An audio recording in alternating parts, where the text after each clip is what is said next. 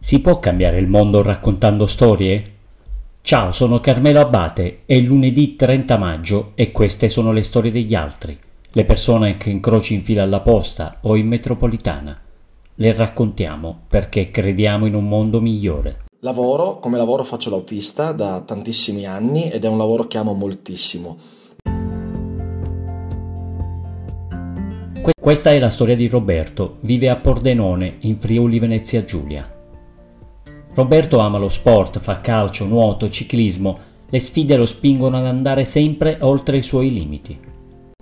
Roberto ha una famiglia unita. La mamma dice sempre che chi aiuta gli altri aiuta se stesso. La sua mamma è il suo esempio. Roberto cresce a 45 anni. Attraversa un momento difficile dal punto di vista lavorativo e personale regge il colpo finché succede qualcosa che gli spezza le gambe. Ha un esaurimento nervoso e finisce in ospedale. Non è grave, ma deve riposarsi. Roberto purtroppo non riesce a stare fermo. Sgattaiola tra i corridoi, parla con i pazienti, si ritrova in un reparto che sembra un bunker.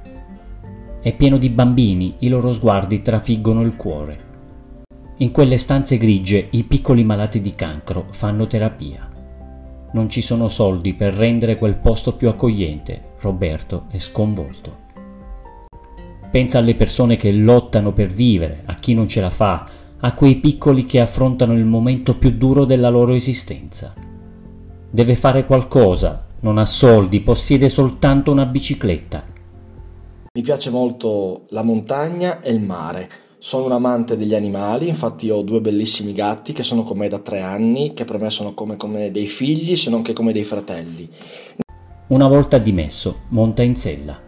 Prepara un itinerario da urlo, quasi mille chilometri in solitaria, attraverso sette passi di montagna fino alla Stelvio, il secondo valico più alto d'Europa. Roberto lancia una raccolta fondi e parte. La sua bici è come una penna che scrive poesie sull'asfalto e lui vuole che il messaggio arrivi forte e chiaro. Si ferma soltanto per mangiare. La fatica è immensa ma sente sulle spalle il peso di quei bambini. Deve andare avanti per loro, per se stesso. A ogni pedalata l'ansia che lo attanagliava si fa sempre più leggera.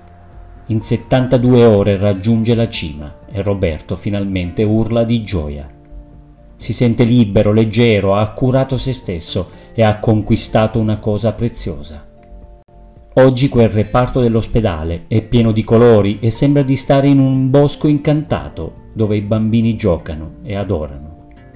Niente, questo è per dirvi velocemente e in maniera molto molto breve chi sono. Grazie, ciao.